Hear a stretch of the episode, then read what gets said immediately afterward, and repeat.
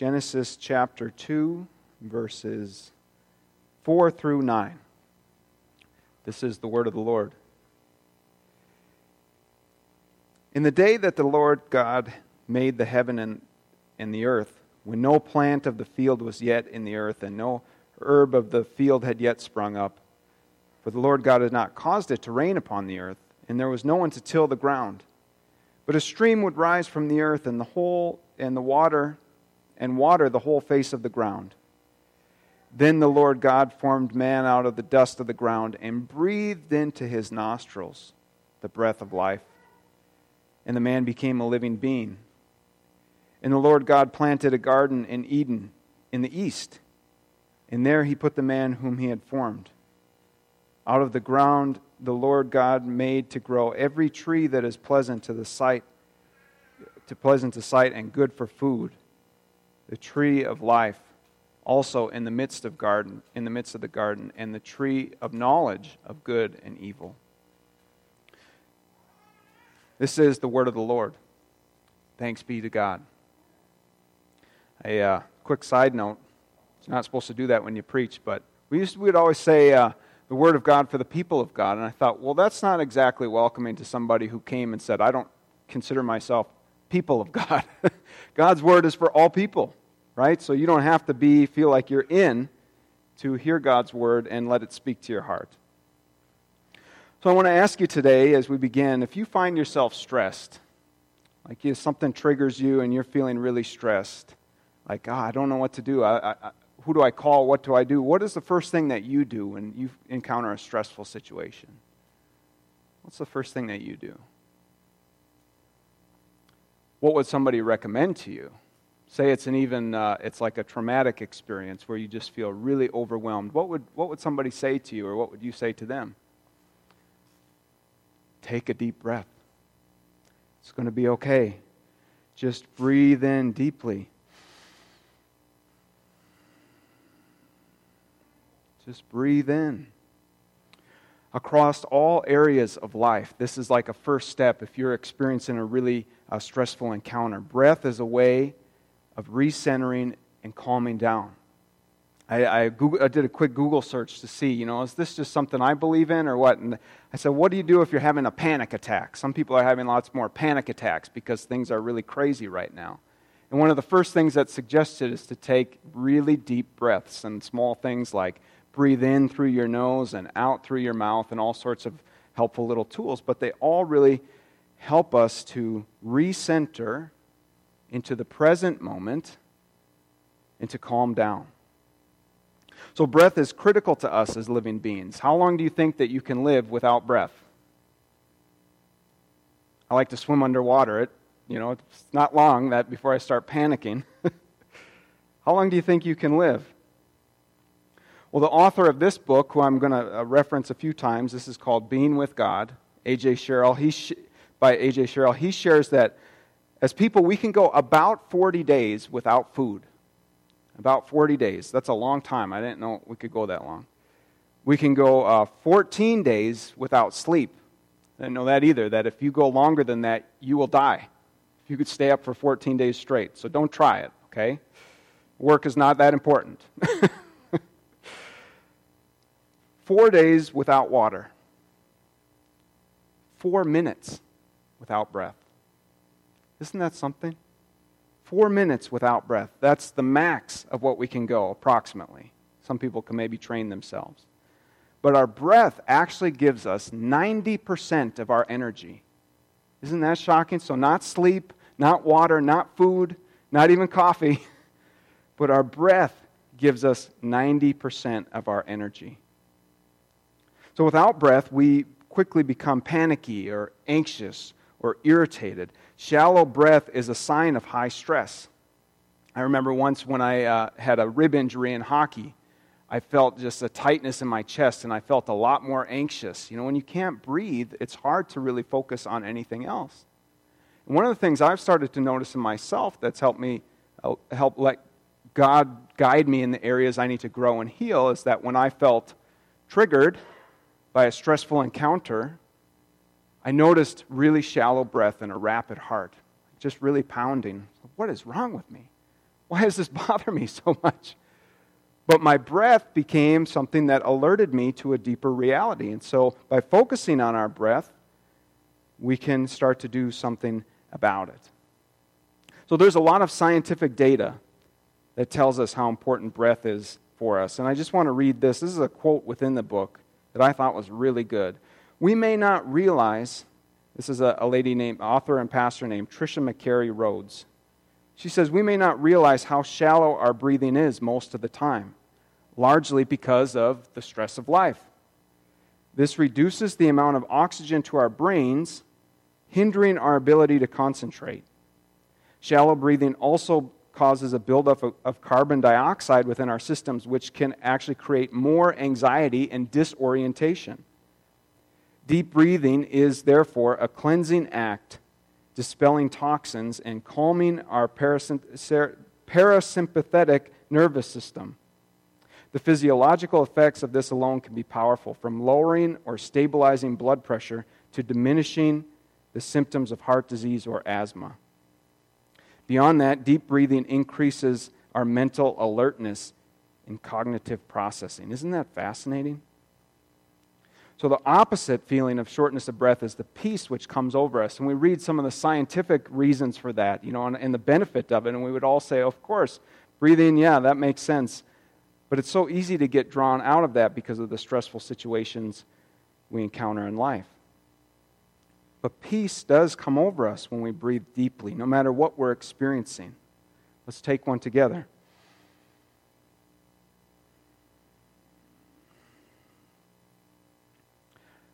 A deep breath helps you feel more at peace. But I'm not up here today to talk to you about all the scientific reasons you should take a deep breath, but to bring your attention to a greater reality of what that tells us about our relationship with God.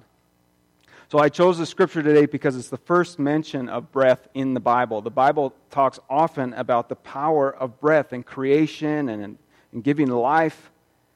And this is the second creation account. There's two creation accounts, and there's a mystery of why that's the case. But I think partially it's because this one shows the intimacy that God desires with humanity. So there's language that's about men, but it's man and woman that God creates. So God desires this uh, intimacy with humanity, and it begins with expressing that there was no life in creation because God had not acted yet. He had not created anything. And there was also no one to tend God's creation. So we read about that in, in previous sections as well. In the final part of this passage, God creates a special place, the Garden of Eden. And distinct from the rest of creation, maybe the most powerful element of what God does, is He creates people for this intimacy with God as He creates them. He breathed into them the breath of life. And this intimate action of God helps us to know that humans are special. Humans are unique, living beings rather than a collection of atoms like science would tell us, random, like the atheist would tell us. Random and instinctual. Just like my dog who can't help but chase a squirrel. That's what, that's what atheists would tell us is that we're just like them. Just a mix, mismatch of, of atoms and, and instincts. But this text and so many others tells us that God loves humans deeply and breathed into us the essence of his life giving power and created a place to dwell with us. So, breathing deeply brings our heart, our mind, and our spirit closer to accepting, accepting that God is with us, calming our nerves and defenses, helping us to see the true state of our restlessness which is what we have is, is often a state of restlessness. Maybe you don't experience peace or uh, anxiety or depression or panic attacks, but we all feel so restless and then we reach for something. We reach for the phone, or some reach for a drink, or some kind of drug, or, or some kind of food. That's, I'm guilty of that one. Or some sort of uh, outward action to help us deal with the anxiety or the restlessness within our heart. But when we breathe in deeply, we realize that we still have life because we have breath. Duh, right? God intimately gave us this breath, which represents the presence and action of God within us. The Apostle Paul describes the peace that God wants us to feel. Hear me again on that. The peace that God wants us to feel. Not just the things that God wants us to remember. If we're created for intimacy with God, then that means we're supposed to feel a certain way as a consequence. So the Apostle Paul, I thought this was awesome. He's uh, arguing with people. Uh, he's arguing with people in Athens and he's just really stressed out because he can see that they are living uh, following idols and so he's he's talking with them and they're coming up and he's he's kind of trying to help them explain uh, what god wants for them in their own way. And he gets to this point where he starts to just explain to them what god is really after. He's not trying to say don't follow those idols. He's not trying to say learn this doctrine.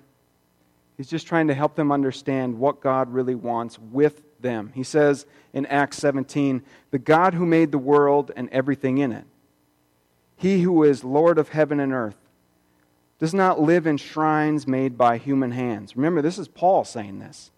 God does not live in shrines made by human hands, nor is he served by human hands, as though he needed anything, since he himself gives to all mortals life and breath to all things. From one ancestor, he made all nations to inhabit the whole earth, and he allotted the times of their existence and the boundaries of the places where they would live, so that they would search for God and perhaps grope for him and find him, though indeed he is not far from each one of us. For in him, in Christ, we live and move and have our being. And even as some of your own poets have said, for we too are his offspring. Paul tells us that we're never actually separate from God's presence. We're not more in God's presence when we're here in, in, worship. We're not more in God's presence when we're serving in some way. We're not more in God's presence when we're uh, reading Scripture or praying. That we are continually, when we are in Christ, we are in Christ. That means he doesn't leave us. and Scripture attests to that truth over and over and over again. But our breath can help us to remember this truth. Breath is the source of life in this Genesis text. And in Ezekiel, God breathes onto, a lifeless, onto lifeless bones and brings them back to life. And in John, as we read earlier, Jesus breathes onto the disciples. He breathes onto them the presence and power of the Holy Spirit. Breath throughout the Bible is representative of the essence of life, of life in the presence of God. So, this has been uh, not just a recent development with books like this. Uh, since the fourth century, according to Martin Laird, uh, author Martin Laird, breath has been a potent metaphor for divine presence and a means of cultivating inner stillness. It's a way that we can generate within us inner stillness. That's how we recognize God's presence, is when presence when we're still. When we quiet our surroundings so that we can just realize God is with us. Do you ever go sit outside and just realize how much more at peace you have? It's not just from being outside. It's because you've separated yourself from a lot of the distractions of being inside or being at work we're having children around, right? There are so many things. So we have many different spiritual habits. Some might remember it as spiritual disciplines that help us to be present to God, to open ourselves to God, not to receive more of God necessarily, but to realize that He's always there. And that that truth doesn't change. So, out of these traditions, starting in the fourth century, we get uh, practices like the breath prayer, which is combining breathing with a scripture verse or a prayer. And so, one really popular one is to say, I've shared this with you before.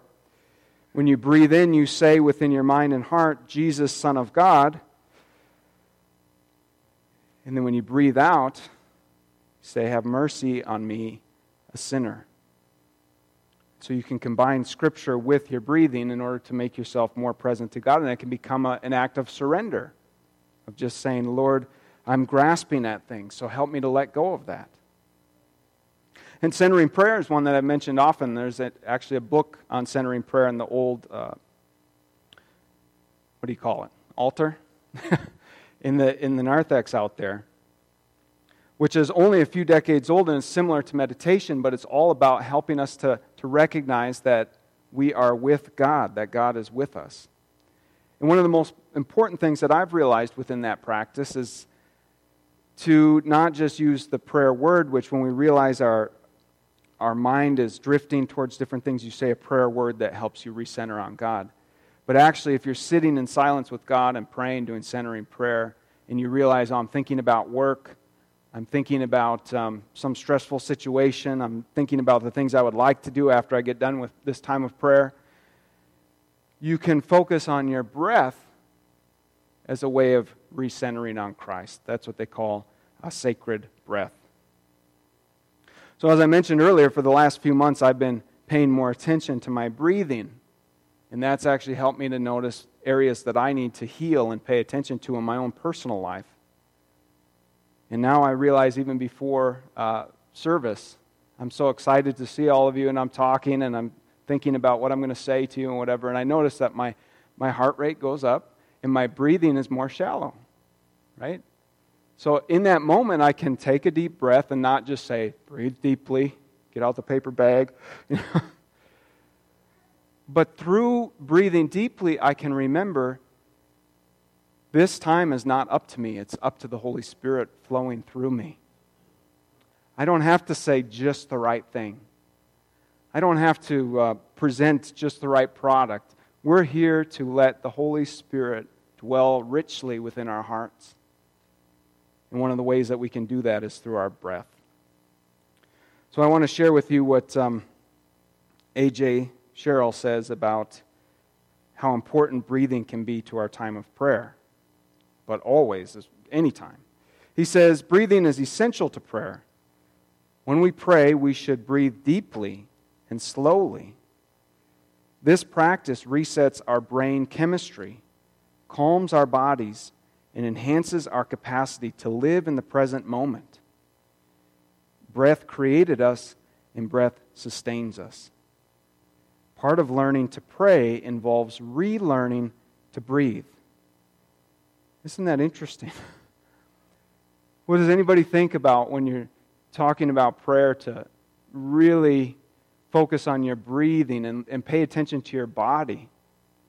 But I hope that if nothing else stands out today, you can see that we can't really uh, let ourselves be one with Christ unless we're willing to realize the way that our bodies get in the way of that when we're breathing shallow, when we, when we can't sit still, when we can't have any type of silence, it's really hard to just rest in God's presence, to feel the peace that He wants for us within this relationship. So I know that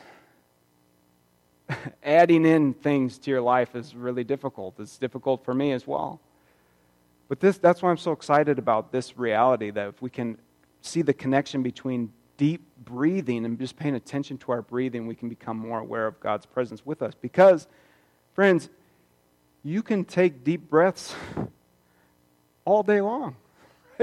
you could, I mean, you could set a timer on your watch. If you need to do it that way, you could develop a habit after your stressful meetings or, or uh, conversations or whatever. You can say, I'm just going to stop and for one minute even take deep breaths and remember that God is with me, that I don't have to be afraid. I don't have to try and know exactly what to say or, or how to be. I don't have to be anybody that I'm not. I can just rest with Christ. So, the last thing I want to do with you together is to practice. You ready for this? If you, if you fall asleep, and I can see you're getting sleepy just from me talking, that's good that tells me that maybe you need rest. I used to fall asleep during the sermon when I was uh, on the golf course, and it's not because I didn't want to listen or I didn't like the preachers. I was just really tired. And that means that you're in a safe space where you feel like you can rest and you feel like you don't have to drift away. Also happens to me when I'm getting my hair cut. It's kind of weird. kind of weird. So let me read this to you, uh, what, what AJ suggests as a practice. And you could try this on your own, but we're going to try it here just for two minutes. He says, Find a comfortable place to sit and take only six breaths per minute. Six breaths per minute. Connecting your inhale and exhale with the Jesus prayer below. Repeat this for, he says, five minutes. This activity will relax your mind and create space for increased peace, surrender, and trust in God. So he suggests saying, uh, Lord Jesus Christ, as we inhale and then as we exhale, have mercy on me. And then, just from a practical sense, what I found really helpful is um, if we try to breathe in as deeply as possible, like as far as you can go without hurting yourself, and then breathe out as far as possible. Just try and empty your lungs like all the way to the bottom. If we do that three or four times, like I've done it a lot over the last three or four months, I get up feeling more at peace no matter what. You know, even if I'm not praying, even if I'm not reading scripture, but a lot of times that actually helps me to feel more present when I do pick up the Bible. So that it's not just words that I'm wanting to get through, but that I'm actually letting God speak to my heart. So let's try this for two minutes. If nothing else, just breathing in as deeply as you can, as slowly as you can, and then breathing out in the same manner. And let's just let this be God's way of of communicating to us how much He loves us.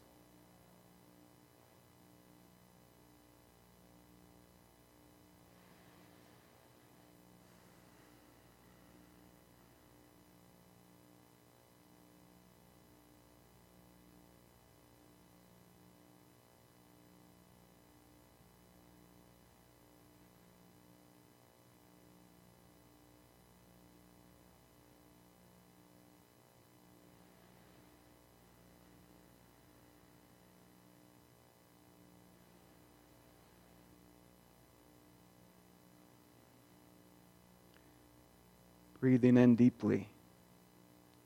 Lord Jesus Christ, Son of God. Breathing out, have mercy on me.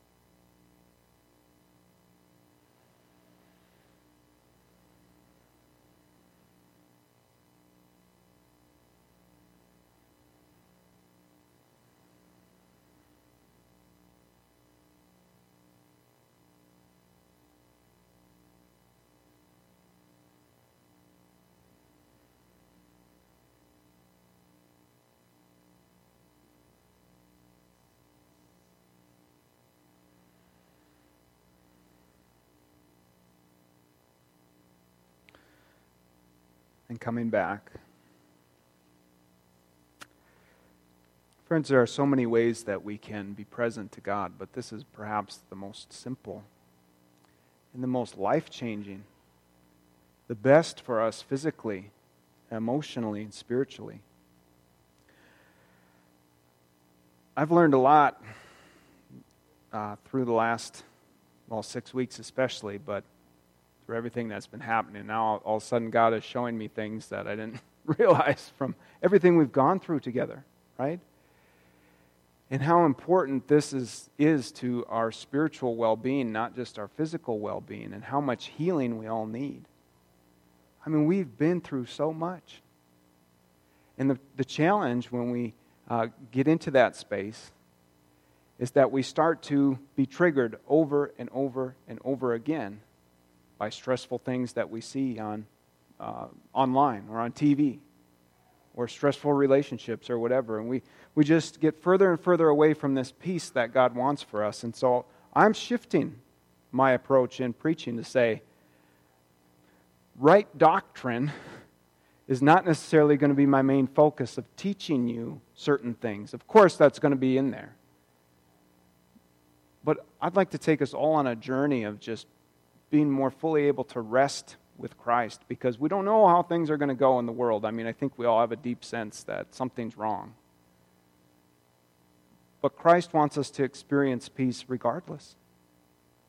That's, uh, Paul says there's nothing in heaven or in earth, no hardship, no joy that can separate us from the love of Christ. And so, my aim as your pastor is to lead us in living into that truth so that we can receive the compassion that God has for each one of us and then share that compassion with even our enemies. That's what he said, right? that's challenging. But that's what God has been teaching me. Somebody asked me last week, um, What did you learn on renewal leave? I can't say much of anything except get back to these fundamentals of our faith that have been lost, have been just totally lost. So, next week, uh, I'm going to talk about silence and then uh, thoughts, like paying attention to our thoughts and what to do with those, uh, all so that we can uh, remember and accept God's continual presence with you and love for you. But for this week, I encourage you to remember every time that you take a breath, could you breathe deeply and accept the fact that God is with you, that God loves you, that God is radically for you and will never, ever, ever abandon you. Amen.